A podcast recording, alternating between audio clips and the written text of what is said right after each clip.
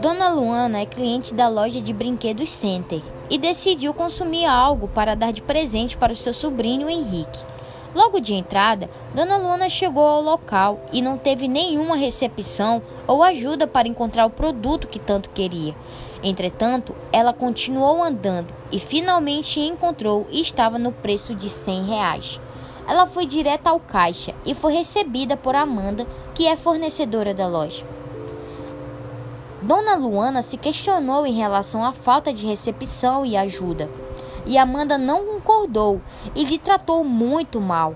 Dona Luana não gostou da situação e disse que não levaria mais o produto pela falta de incompetência e educação de Amanda, e ela simplesmente saiu do estabelecimento e foi a outro, onde foi muito bem recepcionada e auxiliada.